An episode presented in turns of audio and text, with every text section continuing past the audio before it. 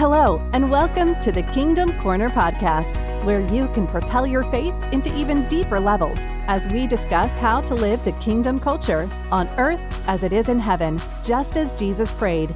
Here's your host, the great Matt Guybe.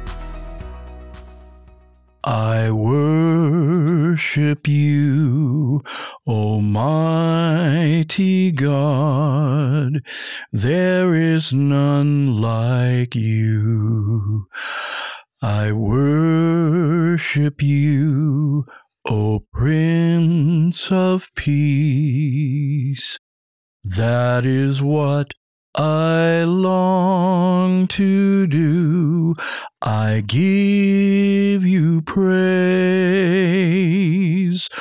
for you are my righteousness. I worship you, Almighty God. There is none like you. I worship you, Almighty God. There is none like you. I worship you, O Prince of Peace. That is what I long to do. I give you praise, for you are my righteousness. I worship you, Almighty God. There is none like you.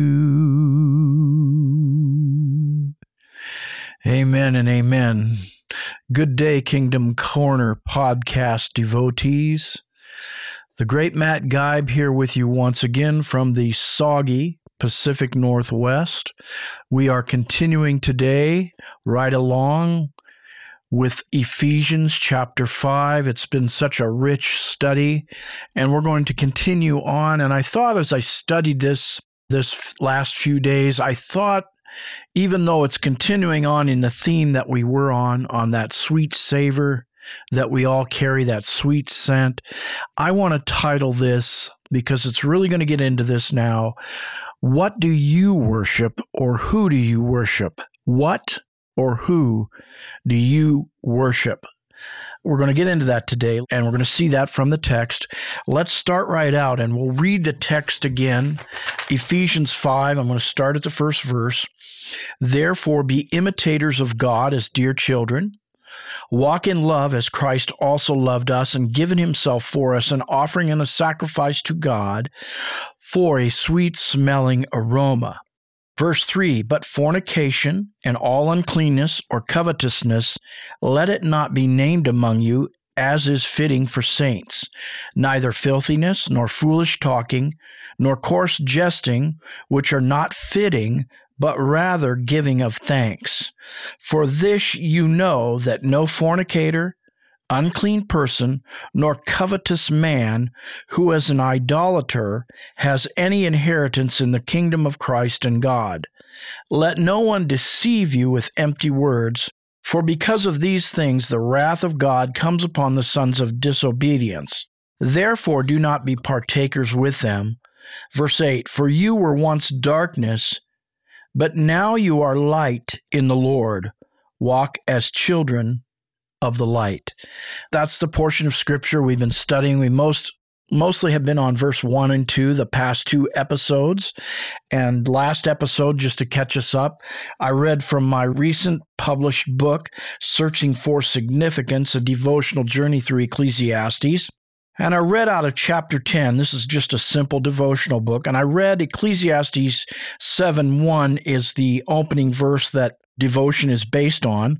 A good name is better than precious perfume. And we had talked about two episodes ago that we all carry a certain scent a certain odor. No one's body odor is the same. It's all unique the way God created us when He made you. No one else will ever carry that same scent that you do. And of course, in Christ, we carry such a sweet, sweet scent.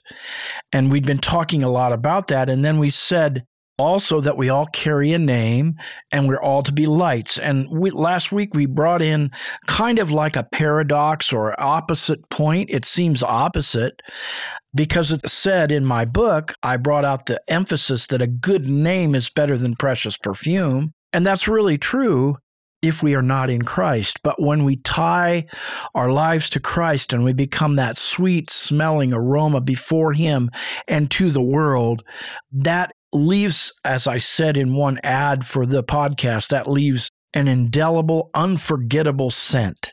Just like I can't forget the scent that my grandmother's rose garden carried that I talked about in previous episodes. You cannot forget a scent that someone has when they are one of the Most High God's daughters or sons. They carry a certain scent because Jesus lives in them. And it's really the name you know, Jesus Christ, that powerful name behind the scent that makes that scent unforgettable. And that's what I began to bring out. Yes, without Christ and with some of the things we're going to look at today, your scent will just be like a Hebel, like Solomon talks about so many times. He uses that phrase, Hebel, vanity of vanity, Hebel of Hebel. I think over 30 times in his book in Ecclesiastes, our life is but a Hebel. It's a breath. Like James says, it's here today and gone tomorrow. Unless, like I said, Christ has been in the center of your heart. And so we brought those two points together to show truth like that. And I want to go we need to get into this contrast now. I've been telling you about a contrast to that sweet scent and a contrast to the light that it talked about in verse 8. You're now in law of the light, walk as children of the light. But there's a contrast in the middle portion here of this first part of Ephesians, and it really brings out some things that we want to contrast to uh, being the light or being the scent or having that powerful name that we do not want to be like. You know, in scripture, it tells us, gives us lessons and tells us things, examples to aspire for in Jesus Christ and things we are to not be like. And this is what this lesson is a lot about today is what we don't want to be like. So I want to get right into that. And I want to start right away with this portion in verse 3 of chapter 5. I want to find my notes here, and we're going to start to go through that because this is the contrast to that sweet smelling aroma. This is the contrast. And let's go ahead and we'll look at that again. But fornication and uncleanness or covetousness, let it not be named among you as is fitting for saints. Once named is what I think the King James says. Let it not be once named. Don't even mention it. Let it not even be named, is the way the Greek says. It reiterates the theme of Ephesians 4:19 where it talks of covetousness and uncleanness.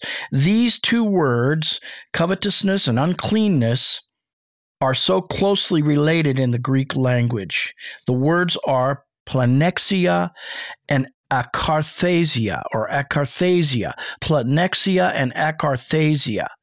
Basically, it meant to the Greek mind all things that were impure, anything that you could think that was immoral or impure.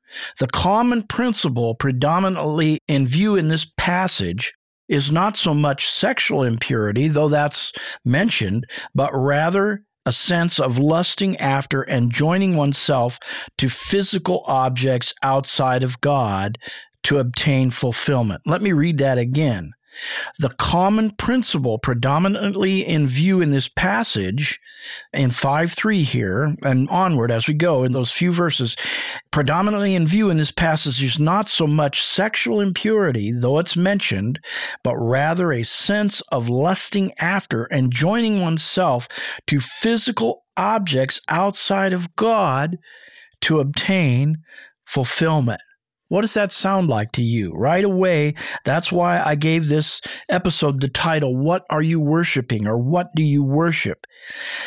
Because when it's talking about joining yourself to a physical object outside of God for fulfillment. And that to me is an idol. What are you worshiping? What do you worship? Do you worship that new truck that you just bought? Or maybe the new house that you were just able to finance and buy? Are you worshiping that? Or could it be a sports icon or a TV actor or actress? Or even somebody in your own family? Are you worshiping them above God? Are you joining yourself to a physical object or even an animal, a horse or a dog, outside of God to obtain fulfillment. Wow, isn't that something? That's related to something that is unclean, that is impure, that is immoral. And, you know, we think of these things like he's talking about in the verse here. We think of all these things. I can go back to the verse, you know, uncleanness like foolish talking, filthy talking, swearing, coarse jesting, telling, you know, sexually inundated jokes or talking that way.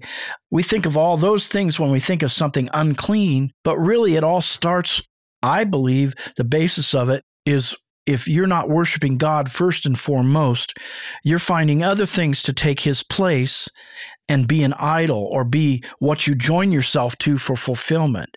And I think that's where all uncleanness begins. Covetousness is actually relates to idol worship, and we're going to get into that more. So that's what we're talking about here. It's not wrong to have a new house or a new truck, and I talk about that in my book, Searching for Significance. One chapter is living under the power of God when we're really God is really number 1 in our lives and really the, our focus and who we really worship, most of all, God's given us the ability and the freedom to enjoy these things because we're not attached to them. Just like Job, you know, he lost his family, he lost his house, he became physically afflicted with boils, but that wasn't those things, even though they were important to him, his real focus was God, and he was able to go through that trial because of that. And that's what we're talking about here. Let's go on. We'll, we'll go on into these passage a little bit.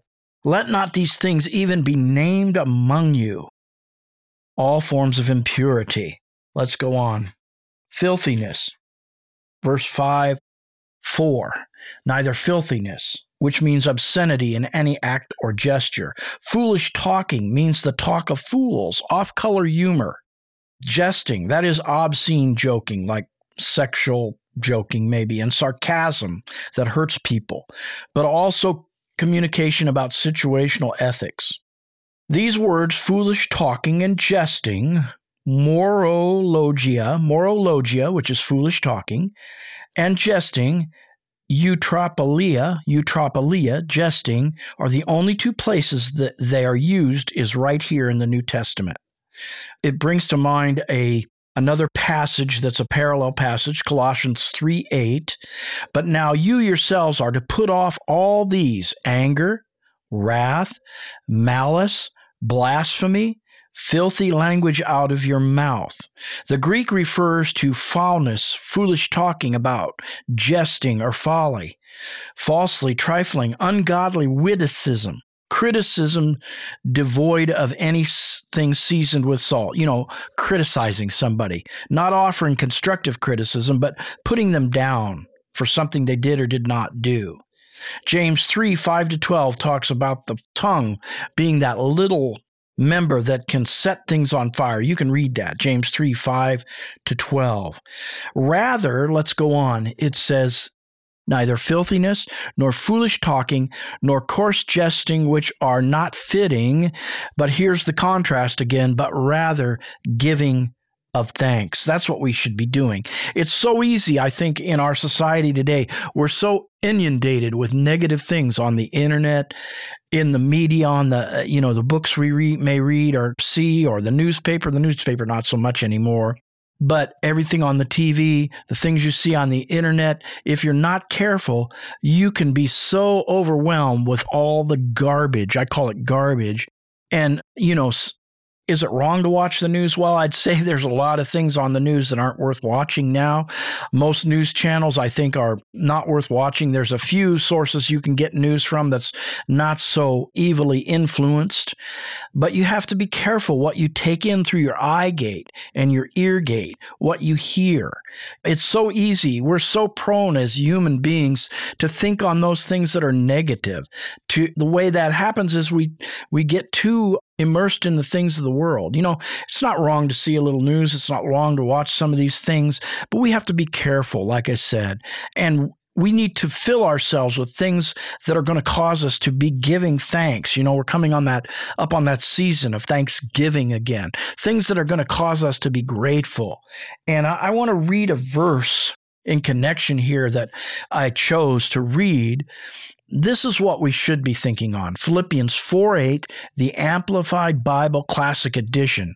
For rest, the rest, brethren, whatever is true, whatever is worthy of reverence, and is honorable and seemingly, whatever is just, whatever is pure, whatever is lovely and lovable, whatever is kind and winsome and gracious, if there is any virtue and excellence, if there is anything worthy of praise, think on and weigh and take account of these things. Fix, that is, settle your mind on these things.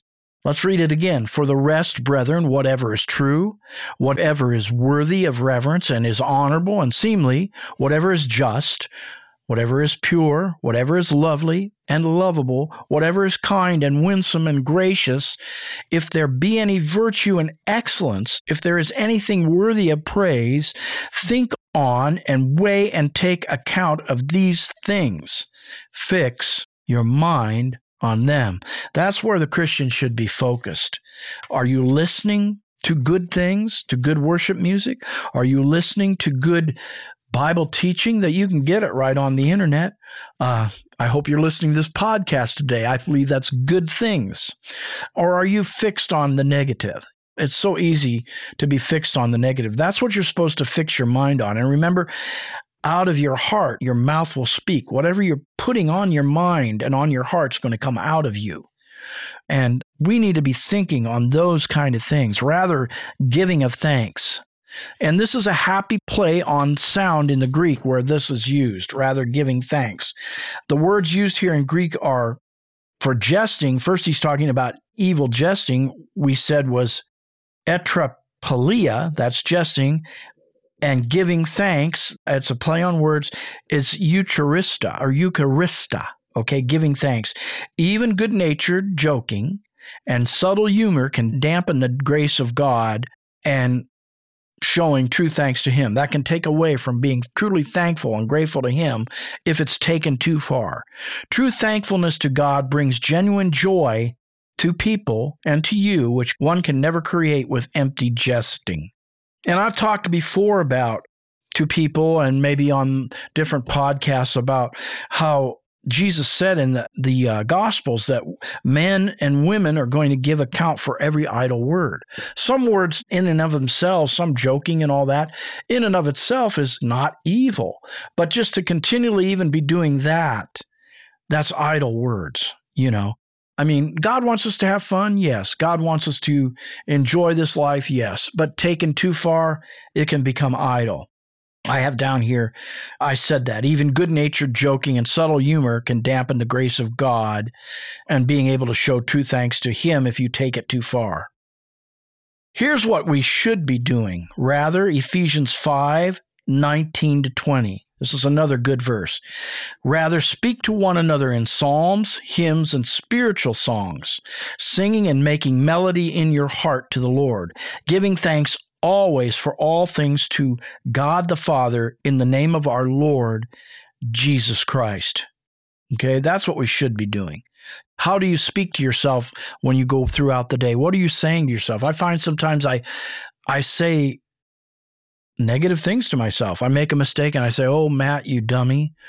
Or I think negative things about the things that are going on, you know, uh, something that happened to me between me and somebody at the store that was negative rather than thinking good things or rather than dismissing that I'm I'm dumb. Well, yes, I made a mistake, but I'm not dumb. I'm not worthless. How are we thinking? How are we talking to ourselves? Are we speaking to one another in psalms, hymns, spiritual songs and making melody in our heart to the Lord? Not, you know, you can sing before the Lord. He doesn't care if you have a gorgeous voice or not. He just cares about the heart behind it. Make melody in your heart. That's both out loud and in your heart, what you carry inside of you, both audible and inaudible. Giving thanks always for all things, all the good things to God in the name of Jesus Christ. Let's go on. Got to get through this chapter today. Verse 5 For this you know, ye know, of this ye are sure knowing or this ye know being aware. That's what the Greek says. Of this you are sure knowing, or this you know being aware. Um, let's go on. Verse 5. That's, for this you know, are you sure being aware that no fornicator, unclean person, nor covetous man who is an idolater has any inheritance in the kingdom of Christ and God? And when we're talking about a covetous man. I mean, that's what this version that I read from said, covetous man, but some of them, but what is really meant here, let me see, some translations even use what the Greek says, idolater. A covetous man is an idolater. That's why I ask you, what are you worshiping today? Who or what do you worship? If you covet things of the world, if you covet that new truck, that new house, you know, in an improper way, that's being idolatrous. Covetousness is worship of the creature. Covetousness is worship of the creature instead of the creator, which is the highest treason against the King of, of Kings. Remember what we read in the beginning? Joining yourself physically to things for fulfillment. We talked about that in the first part of the lesson today, that that's what people do, you know whether it's an animal, whether it's what you just bought as a car or a house, that's idol worship. Matthew 6:24 says, "No man can serve two masters, for either he will hate the one and love the other, or else he will hold, for many walk of whom I have told you often how well they are weeping that they are the enemies of the cross of Christ. No man can serve two masters. He will hate one and love the other." Okay? Or else he will hold these things, you know, hold on to the other, whose end is destruction, whose God is their belly, and whose glory is their shame, who mind earthly things to the one and despise the other. You cannot serve God and mammon. You got to make a choice. You can't worship the things of the world. Yes, you can enjoy them. Yes, they're there for us to, uh, if our heart is in the right place, they're there for us to have uh, temporarily while we're in this world, but not to worship. That is the contrast. The contrast here is is sure all these evil, unclean things, but I believe it all starts out with covetousness, which really means idolatry. What our focus is on. I think that's where the root of all these evil things come from that make us impure and make us to become involved in things like fornication and impurity. Jesus said if we think the wrong things in our mind, we've already done them. It's not just the action, it's even the impure thoughts. It goes back to Philippians 4 8. Think on those things that are of virtue and excellence and that are true and that are reverent and honorable, what is just. That's what we need to do. Let's go on. Philippians 3 18 to 20.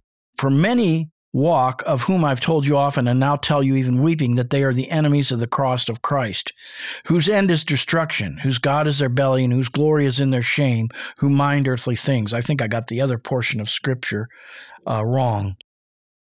1 John 2 15 to 16. Love not the world, neither the things that are in the world. If any man love the world, the love of the Father is not in him. This is a good way to judge how focused you are on things of the world. Love not the world, neither the things that are in the world. If any man love the world, the love of the Father is not in him. For all that is in the world, the lust of the flesh, the lust of the eyes, and the pride of life is not of the Father, but is of the world. For all that is in the world, this covers it so succinctly. Lust of the flesh, lust of the eyes, you see it, you want it. The pride of life. Oh, I take such pride in that truck I bought or that house that I built. You know, it's not of the Father, but of the world. Let's go on to verse 6. Let no one deceive you with empty words, for because of these things the wrath of God comes upon the sons of disobedience. Therefore, verse 7, do not be partakers with them. Verse 6, vain or empty. Let me see. Verse 6, let no one deceive you with empty words, or some translations say vain. And this refers back to verse 3 about unclean or coveting that we talked about. That's what they're talking about there with empty words they're trying to entice you with um, being covetousness of things. You know, oh, you got to buy this truck, you got to buy this bigger house. Let's see what else we got. Let no one deceive you, for because of these things the wrath of God comes, or is coming, or cometh. It shows really that the present wrath of God is already happening upon that life uh, because they have that heart. It's not just coming, but it's present right then. Isn't that kind of scary? Colossians 2 8, beware lest any man spoil you through philosophy and vain deceit, after the tradition of men, after the rudiments of the world, and not after Christ.